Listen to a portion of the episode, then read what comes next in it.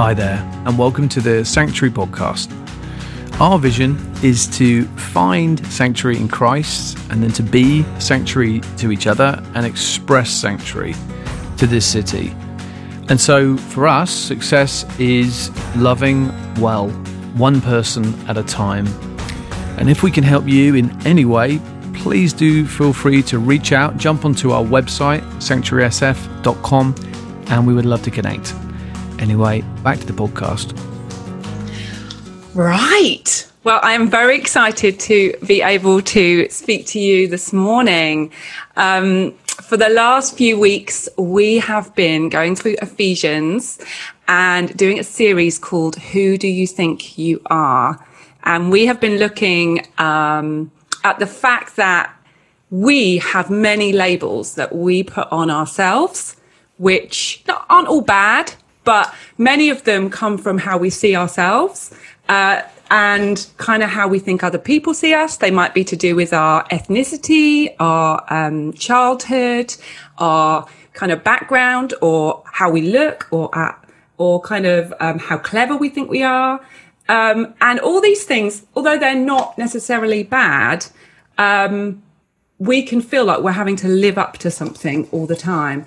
And in Ephesians, uh, Paul tells us so many um, amazing things about who we are in Christ, new labels that as Christians um, we can kind of live in them. We can actually speak them to ourselves. We have looked at how we um, are in Christ. We have looked at how we are holy and blameless.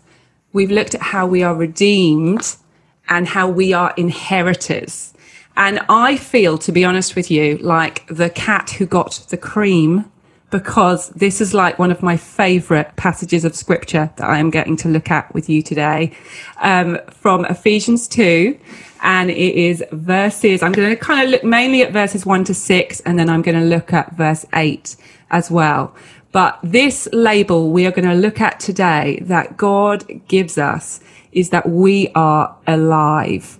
And in this passage, Paul gives one of the clearest presentations of the gospel that is given throughout the whole Bible. He explains to us just what the good news of being in Christ really is. So I'm just going to read this passage to you. If you've got your Bible, I mean, there's so much in this. I feel like you could read it a hundred times and not get the full depth of what is in these words. So me saying it once isn't going to be enough. But um, here I go. Okay. Ephesians 2, verse 1. And you were dead in the trespasses and sins in which you once walked, following the course of the world, following the prince of the power of the air the spirit that is now at work in the sons of disobedience, among whom we all once lived in the passions of our flesh, carrying out the desires of the body and the mind. And we were by nature children of wrath, like the rest of mankind. But God, being rich in mercy, because of the great love with which he loved us. Even when we were dead in our trespasses, he made us alive together with Christ. By grace, you have been saved and raised up with him and seated with him in the heavenly places with Christ Jesus man, I love these verses. And I, to be honest, I wish I was doing kind of a six week series on these verses, even if you don't wish that. I wish that. So he gives this incredibly clear demonstration of the gospel here. And he describes what we once were or what we are now if we don't follow Christ, if we don't know Christ. And he describes what we are now in Christ if we accept Jesus as our Lord. So he describes what we were and he describes what we are now. And he is reminding the church in Ephesus of who they are. And in many ways, we are just the same as those early Christians. So he is reminding us too of who we are. We need this reminder over and over again. And I just want to pause before I get into the first part of these verses. I just want to pause and these verses are amazing. This is saying that we are alive. Like this morning, particularly during this crazy time, during COVID, if you live in California, if you live in San Francisco, if you live anywhere near the fires, at the moment, it just feels like we are surrounded by death, feels like we're surrounded by negativity, feels like I feel like everybody begins conversations by going, like, this season is just insane. Like, I feel like every conversation starts like that, and then we have to kind of work our way out of it. But these verses tell us that we are alive in Christ. Even with our president in hospital with COVID, we are alive in Christ. And that doesn't change. Doesn't change whether we're sick, you know, whether we're having a bad day. That does not change. And as I go into these next verses, which are a little more negative, I want you to hold on to that. If you know Jesus, you are sitting here this morning in Christ. And that has nothing to do with your circumstances, nothing to do with how much of the Bible you've read today. It is all to do with what Jesus has done for you. So the problem is, as I've looked at these verses, the problem I've kind of felt over and over again is why do I not live in the reality of this every single day, just in the joy of I am alive in Christ. I am spiritually alive.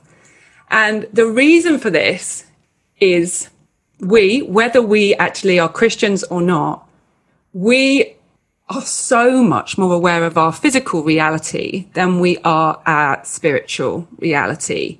We are so consumed with the physical things around us, um, and with how those things make us feel and what they taste like and what they feel like. And we just don't give ourselves time often to really think about what is going on spiritually.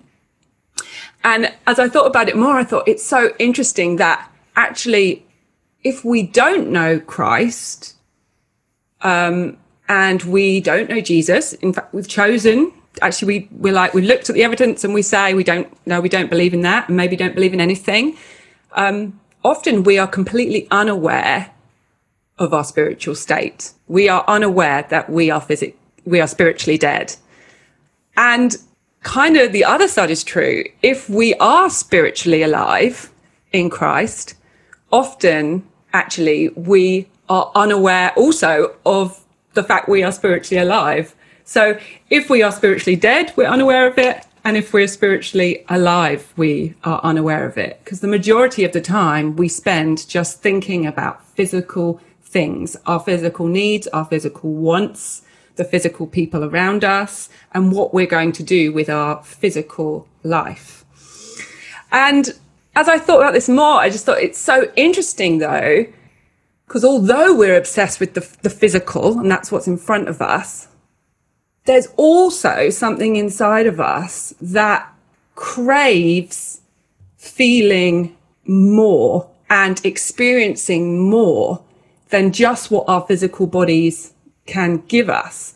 Um, I think in in this life, in our society, we completely idolize uh, experiencing things and experiencing everything that our senses would have us you know experience. We want to taste as much as we can. We want to um, see as much as we can. We want to smell as much as we can. We want to feel everything that our body has to offer. And we hate the idea of getting older and of death and of aging. And people spend vast amounts of money on kind of being able to slow down that aging process. And I think this kind of um, almost like denial of death is something that we live with. And we, um, many, many people go through life actually kind of wanting to just go from an adre- adrenaline fix to the next adrenaline fix. And we can find that kind of see that through extreme sports, see that through um, people who want a physical high of maybe taking drugs or alcohol. We can see it almost in, you know, people who almost want to cheat death through, it's like almost that image of somebody doing a bungee jump. And it's like they're hurtling to their death on a bungee jump, getting that amazing kind of rush of, I'm going to die, I'm going to die. And then they ping back up and it's almost like they've cheated death. And it seems like there's something inside of us that craves this feeling of being alive and wanting something more. Kind of being aware that there's got to be something more than just this physical body and just this physical experience. So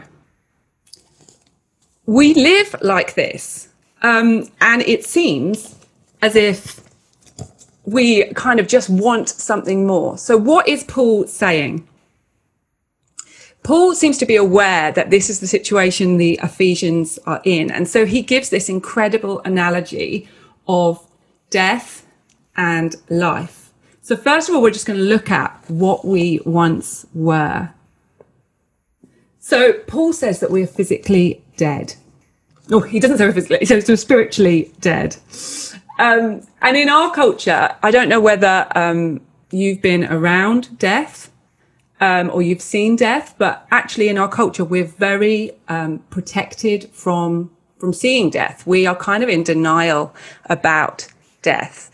Um, it's very sanitized. We don't have to uh, see dead bodies. Um, we don't really even like the idea that our um, the food we eat, the animals we eat, if we meat, have to be killed.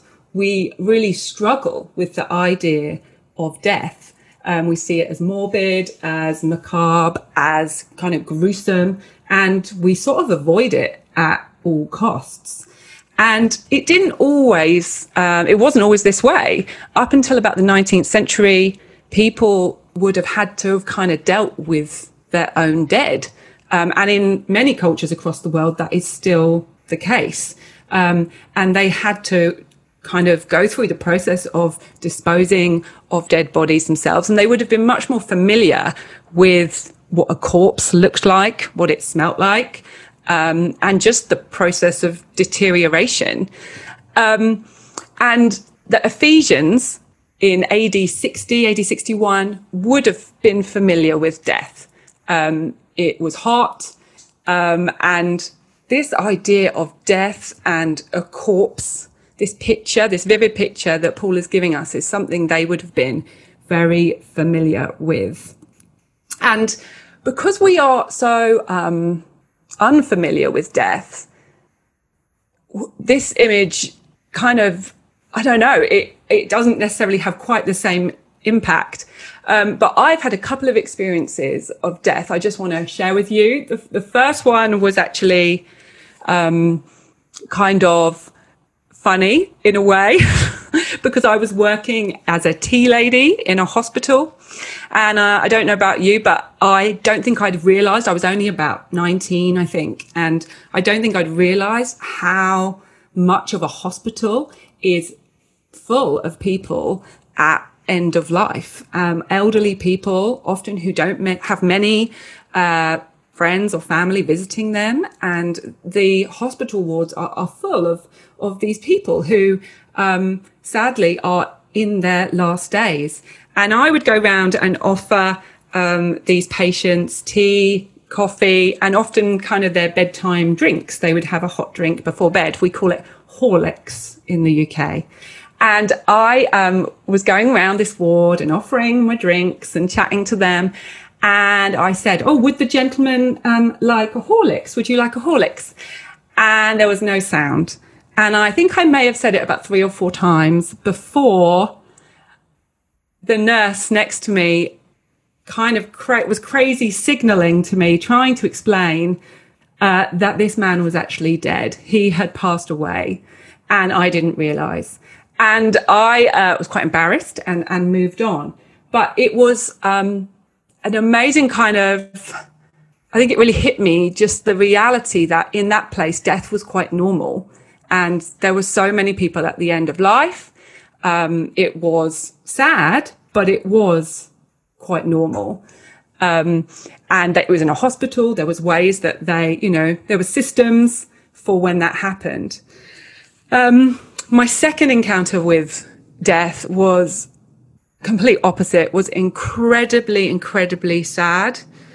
Uh, Tom and I were good friends with a family um, who had a child who died, and um, they wanted us to go and pray with them and with the child who who died at the hospital, and it was unbelievably sad. It was tragic. It was brutal. Um, they were grief stricken.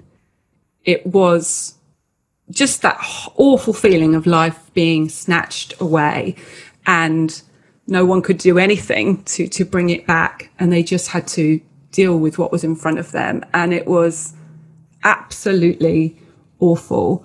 And, um, I think I was really changed by that experience of kind of seeing death being taken away. I think it gave me a lot more respect for for that and more understanding of that process of grief and loss because we put such a high high value on our physical lives and on our relationships um, with one another.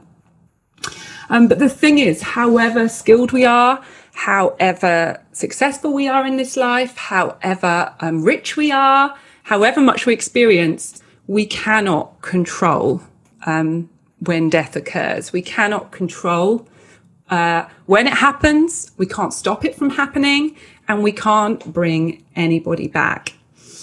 So, Paul is using this image of of death, this powerful image, and he is he's not saying we are literally dead.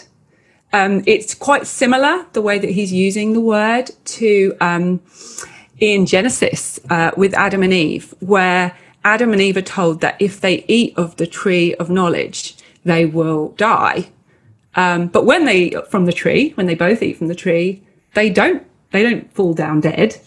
Um, they actually what happens is instead there is a spiritual separation from God.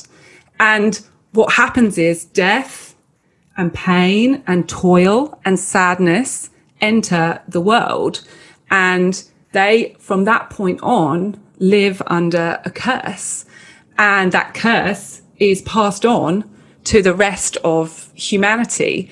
And death enters the world at that point. Uh, Romans 5 says, Therefore, just as sin entered the world through one man and death through sin, and death spread to all men because all sinned. So from, from that point on, Adam, the first man, and Eve, the first woman, were caught in this web of, of sin. Um, it's like death and destruction are kind of pulling them down and um, having some control over them and on the generations to come. It seems that um, one sin kind of can often lead to another sin. And um, Paul says in the verses I just read, he says that we were dead in the sins and trespasses in which we once walked and we were following the course of the world, following the prince of the power of the air and carrying out the desires of the body and the mind. And we were by nature children of wrath. Wow. So it's saying that we were controlled in some way, kind of controlled and following the world the, the devil, the prince of the power of the air, and the flesh. These three things have kind of some power over us and we follow after them. And because of this, because of this sin that we're following after, we become children of wrath. And it's kind of crazy, but the image you get is almost like a, a zombie being controlled um, by somebody else and sort of walking aimlessly, almost like the walking dead, following after these things, what the world has to offer, what the devil has to offer, and what the flesh desires. And we're walking aimlessly and believing that these things are going to bring us life. These things are going to somehow bring us joy. These things are going to somehow um, bring us freedom, but they never do. Um, I've just been reading a book, um, a novel kind of about the Holocaust and oh my goodness, it's so shocking. And, and, and the most shocking part has been it describes these young German teenager, teenage boys being enrolled into hit, the Hitler Youth and the process of kind of brainwashing that went on. And it describes kind of it's kind of years of them being brainwashed and then committing one kind of small um, crime, um, kind of first of all against one another, almost like deceiving one another, and then beginning to carry out these crimes on primarily the Jews. And it builds up like almost like one sin after another to the point that in the book he says like I knew it was wrong to start with, but after I'd done it a few times, I stopped believing it was wrong and I had no guilt anymore. And I think that picture of um, these boys who become Nazis um, and who are responsible for thousands of, of just pointless deaths is an incredible image of almost like the hold that the world and the enemy has on us, that we are in this web of sin that is pulling us downwards. And we're we become dead to any kind of moral compass or or spiritual um, compass. And we kind of lose any awareness um, that that what we're doing is wrong. We become desensitized. And um, it's not just that we are desensitized and we sin, which obviously has a big impact on our lives, but it's also that there is a penalty for sin. And the penalty is that we are cut off from God. In Isaiah 59, it says that our sins have cut us off from God. They have separated us from God we consciously have put a barrier between us and God, and that stops us from being able to be in relationship with Him. We therefore have become children of wrath. We have become um, kind of people who His wrath is poured out upon because we are sinning against Him. And it doesn't just say we um, we are children of wrath. It says by nature we were children of wrath. And it's almost like because of Adam's sin, because sin came into the world through Adam, it's almost like human beings have been predispositioned to sin. We have been predispositioned. It is in our nature to sin and to go after the things of this world. It's almost like we're being pulled in that direction without even realizing it. And uh, just as a corpse is completely um, unable to change its state, we are completely unable to change our state. We have no sensory awareness to God and we cannot respond to him. We are dead. So it also means that we don't just kind of sin because we choose to commit sins, but there are also sins of omission. Because we um, are dead, we are unaware of who God is. And in uh, in Romans one, it paints a picture. Paul again just paints this picture of like God's glory is displayed all around of us in creation. It's it's everywhere um, and it's it's in us. We, we're created by God, but when we're dead, we are completely unaware of that glory. And in Romans 1, Paul says, we have no excuse really because the world is just full of God's glory. We can see it everywhere we look. So if we don't worship him, we are sinning just by not doing the thing we were made to do. So instead of worshipping God, we worship other things and we put other things in the place of God. Um, and often the thing we put in that place is ourselves. And we live our lives kind of with ourselves at the center. And we look to everything we can to find our self worth. Um, we look to relationships. We look to what I was saying earlier about kind of experiencing everything and kind of getting as much as we can out of this life, being as busy and successful and working as hard as we possibly can. Um, we we do this um, in the way that we, even in church, in the way we can serve and we can try to do things to impress others, use our gifts to impress others, because we're looking for a sense of worth within ourselves. And this can be insatiable. It can be um, exhausting and we can find uh, no rest in this when we're looking to kind of just serve ourselves. And the thing is, deep down, whether we um, are Christians and we've kind of just forgotten we're alive, or whether we don't know God and we're dead, there's still some sense in us that we were created for something more. So Paul goes on to talk about what we are now and these amazing words, but God, um, are written and it is just so glorious.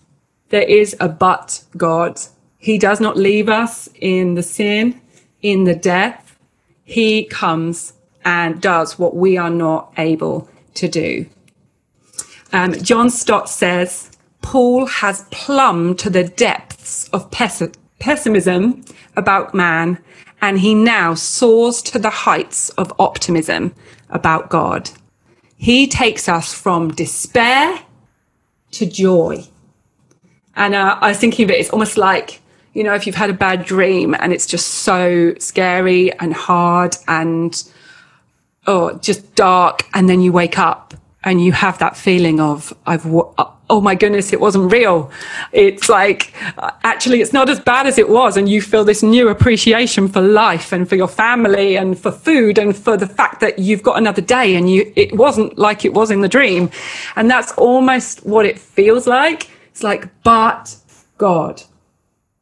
So throughout the Bible, um, many, many of the different writers in the Bible give us kind of metaphors of life for what it means to know Christ and follow Christ and be a Christian. Um, it says that we are born again. We're literally born again. Almost describes us as like we're becoming babies again, um, which there's nothing more full of life than a new baby. Um, it says that he puts breath in our lungs. Um, it says that he gives us a new heart, a new beating heart that will pump blood round our body, the complete opposite of being dead. It says that he opens our eyes to him so that we can see him. So there's all these incredible analogies of life. And um, a wonderful example of this is with the prodigal son, where the father says to the son, You were dead, but now you're alive. And it obviously wasn't that he was literally dead. He had just left and gone his own way and done his own thing and not lived in the reality that he was a son. But when he comes back, it's like he's alive again. He's alive to that relationship with his father. And this is what um, these these verses um, in 2 Corinthians say. I just want to read this this bit again, the happy bit. It says, "But God." Being rich in mercy because of the great love with which he loved us, even when we were dead in our trespasses, made us alive together with Christ. This is the amazing thing, and I think we can miss this.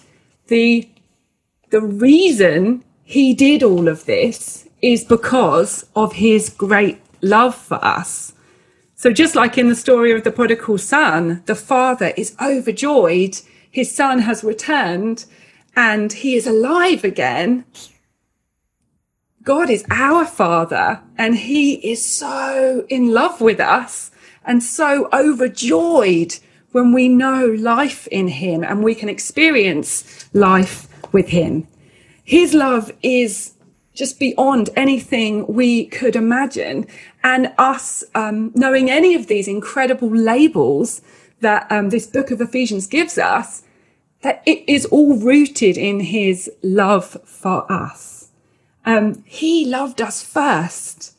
It says, for he loved the world so much that he sent his one and only son so that we shall not perish, but have eternal life. He loved us when we were dead in our sins. He loved us when we were powerless to make it any better. He loved us when we couldn't get out of the pit that we put ourselves in. He loved us when we were stuck. He loved us when we were like zombies wandering around aimlessly and ignoring him. He loved us even if we were the kind of people who said we didn't think he existed or that we, you know, we were antagonistic. Paul himself killed Christians. He hated God. Yet God reached in and got him. Um, he loved him so much. And Paul says that he showed this love through sending his son, through Christ. There was a penalty that had to be paid for our sin. You know, this, this passage shows us that the sin was real. The death was real. The separation was real and there was a penalty that had to be paid. And that penalty was paid by Jesus. That penalty was paid through Jesus coming and Jesus dying, um, a gruesome death. He paid that penalty for us. He died. He experienced that death so that we didn't have to. And not only did he die in that place, in our place, but he also was then raised to life. He conquered death. And so we not only get our penalty paid through him dying on the cross, but we are also raised to life in him. We are made alive in him. It's not just that the fee has been paid, but we have this incredible amount put in our bank account. We have all of this money, all of these blessings given to us because of what Jesus did, because of God's love for us. And Paul says that it is through, through grace you have been saved. He actually says that twice in this passage. He doesn't want us to forget this is through grace. This is not because we have followed the Ten Commandments. This is not because we have lived a good life. It's not because we have used all the gifts he has given us. It's not because we've served in sanctuary kids. It's not because we've put the chairs out. It's, it's nothing we could do ourselves. It is by grace we have been saved. And he says that we can actually live as resurrected beings now, um, it says that we have been saved. He is using a past tense. Something has already happened. So it's not just that we're waiting till when we die to um, to be with Jesus. We can live a resurrected life now. And uh, it says in 1 Corinthians 15, which is a wonderful chapter written by Paul again, all about um, our resurrection, our resurrected life, our resurrection bodies. And it says, for if Christ has not been raised from the dead, your faith is futile and you are still in your sins. And then it goes on to say, but in fact, Christ has been raised from the dead. For as by a man came death, Adam, by a man has also come the resurrection of the dead. For as in Adam all die, so also in Christ all shall be made alive. If we are in Christ, then we are made alive. And this is completely by grace. It is by grace you have been saved through faith. And this is not your own doing. It is a gift of God, not a result of works. So no one can boast. We cannot make ourselves come back to life. We, we were dead. That's why he uses the illustration of death. We were completely unresponsive. There is nothing we could have done. It's nothing to do with us. And just like uh, the story of Lazarus, where Lazarus, Jesus' friend, had, had died, Jesus didn't kind of hurry to, to get there. There were lots of other things he was doing. And Lazarus was in the tomb for three days. And by the time he got there, everyone was like, don't worry, it's fine. He's dead. You know, everyone's weeping. It's, you know, they're feeling the grief. And Jesus says, Lazarus, come out. He says, Lazarus, come out. And Lazarus comes out and he is restored to life. And this is a picture of the life that we have in Jesus. And it is nothing that we have done. So what are the implications for us now, living in San Francisco, living wherever we're living today? How do we live in the truth of this label? We, we said at the beginning, even as Christians, we find it hard to access the spiritual often. We find it hard to really believe we are alive and live in the truth of that. And we need um, to make space in our lives to remember these truths. Often, I think it is as simple as slowing down. This is something I find very hard. I, I'm busy. I like being busy, but often when I'm busy, um, it can make me feel alive for a bit, but then I get exhausted and then I become incredibly aware of my frailty and you know I can get depressed. I can um, just struggle with my the physical limits of my body, and I think if we slow down and we have a rhythm, I think going back to like the emotional healthy stuff, Tom, uh, we've heard recently. I think living in, with a slower pace where we are choosing to reflect on these truths um, living as if it, it really matters that we are spiritually connected to God um, makes these things come alive to us more. Um, the implication should be that we are also just more um, aware and awake to the glory of creation around us. And if our lives are too fast, then we often don't see those things. I know many people have said during COVID, because they've been at home and maybe they've been able to take walks during the day or just been more aware of just kind of the seasons around them. Um, it's almost like, oh, you're like, oh, nature. I like walking my dog in the park. I like seeing where I actually live. And, and I think we were designed to enjoy the creation that God has put around us and to worship God as a result of it. Another implication is we no longer have to fear death.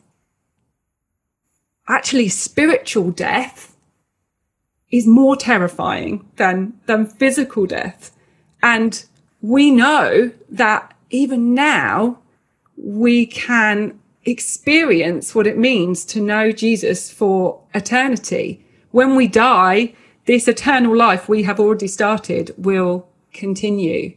We do not need to be scared of death in the same way. We know whose we are. We know where we're going. We know who we're going to be with. And we can understand also a freedom. Um, if we understand, if we really get that image that we were dead and that it meant we were cut off from God and we could do nothing um, to please Him and nothing to kind of even like make him notice us. We couldn't even say hi. You know, he, he could, we couldn't even do anything to draw him to us. If we really get that, we were completely dead. Then there is such an incredible freedom that comes from realizing it is all about what Jesus has done for us. Not just a bit. It's not just I put my little bit in and then God does the rest. It really is that Jesus has done the whole thing. So even on those days when we we feel like failures and we feel like we haven't um, we haven't read our Bibles or we we've we've failed, we've shouted at our kids or we've gotten stuff wrong, we've been lazy, whatever it is. Even on those days, we can know a freedom um, that we walk in the freedom of knowing God loves us no matter what. And also, it should free us to serve with the right attitude. I think so often because we are um, often serving or doing out of a place of trying to get a sense of self worth for ourselves. Often we serve with the wrong motives. Um, but when we become aware that we are alive in Christ, we can serve with the, the right motives we we know that without God we're we're nothing. We're no better than anybody else around us. And we serve from a place of knowing um, the incredible compassion that God has had for us. We serve knowing what we've been saved from. There is kind of a, a gratefulness, a gratitude in our hearts. We're serving from a place of plenty rather than serving with a, oh, if I have to attitude. And, and I think that impacts everything that we do, whether that's serving in church, whether that's with our families. We are choosing to worship him, um, in our everyday lives, in all the small things because of what he has first done for us. So I just want, and that's a lot of information, but I just want to encourage you now just to close your eyes and we're just going to draw to a close. And I, I just want to ask you um, do you feel spiritually alive? Do you feel um, connected with God?